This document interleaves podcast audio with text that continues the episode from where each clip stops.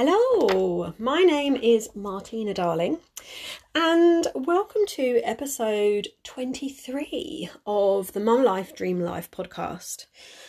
Now, this week I wanted to talk about the dreaded C word. That's right. It's only about six months until Christmas. We are six months throughout the year.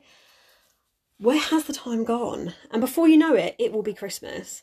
And realistically, like, Christmas, we haven't even got six months because Christmas is obviously the 25th of December, which means most people get paid around then or around then. So that means that we'd actually have to have completed all the Christmas shopping or used the money from November. So actually, we've only got five months.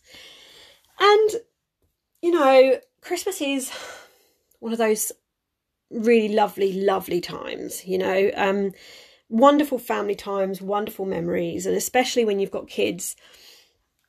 And um, Winston is um, he's actually two and a half now. He'll be nearly three when it comes to um, Christmas this year in 2022, which is really scary saying that. Um, and up until now, we haven't really done Christmas. Uh, I don't know when you guys start doing the whole Father Christmas thing, but we haven't ha- done that yet. And he's so clever. He just picks up on everything. And he now, nearly every day, will say to us, Father Christmas comes on Christmas Eve and brings the reindeer and comes down the chimney. Like, we haven't got a chimney. I don't know how he knows all this. I know what it is. It's YouTube. He's he just loves YouTube, so he's blatantly seen it on there.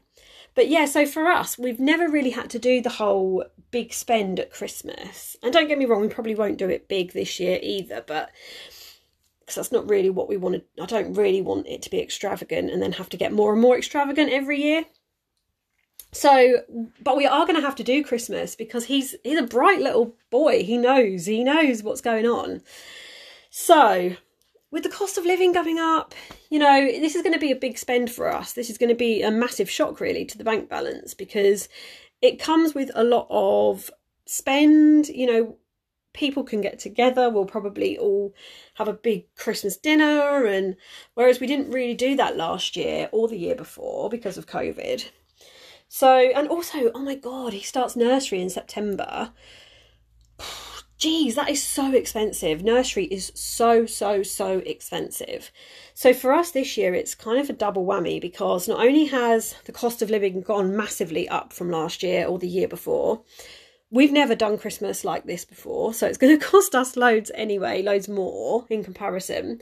But also, you've got those nursery fees, you know. But but either way, I think everyone will agree Father Christmas still has to come. Like, you can't say to him, "Oh, by the way, sorry, I haven't got any money to do Christmas this year." You know, Father, like he said to me, Father Christmas comes on Christmas Eve, brings the reindeer and comes down the chimney and gives me presents he knows that, you know, two and a half, and he knows that. Crazy.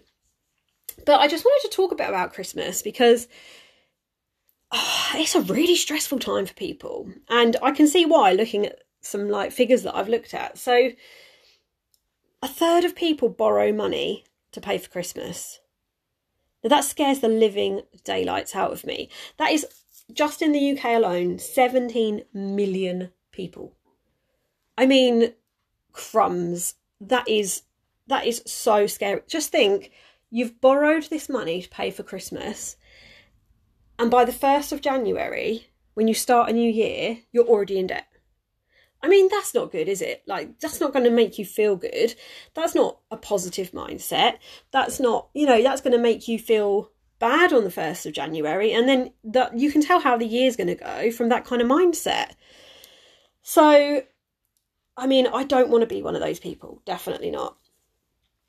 But 31% of people say they don't plan to cut costs for Christmas.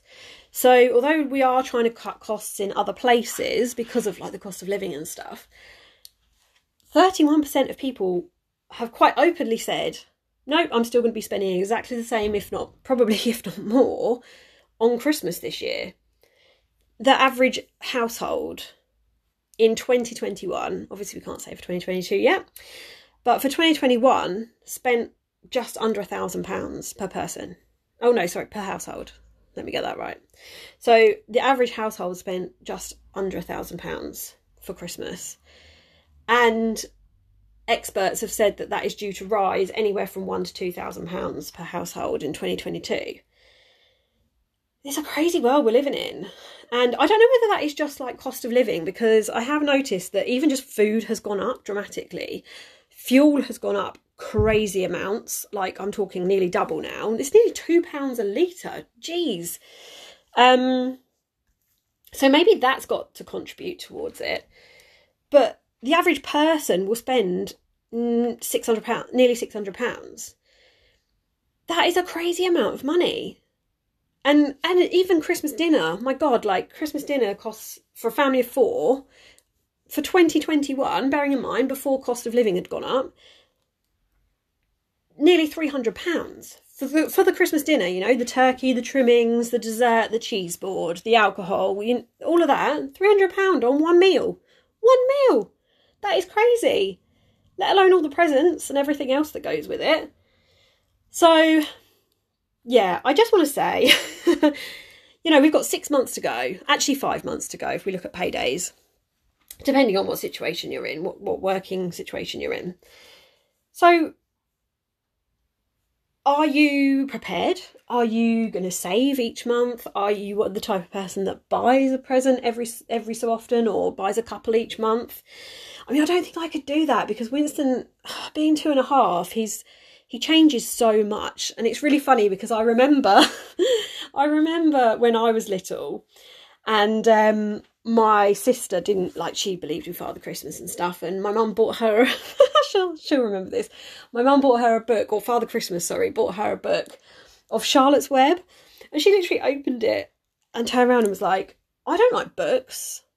How does he know? How does he not know that I don't like books? Like, I obviously don't like books.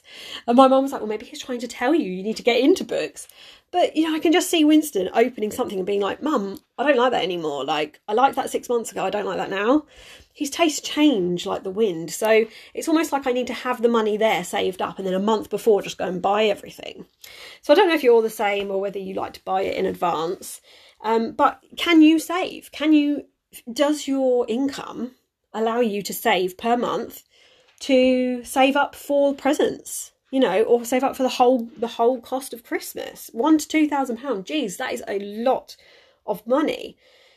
But if if the answer is no, then now is the time to be looking at what are we going to do? What are you going to do? What am I going to do? What are we going to do?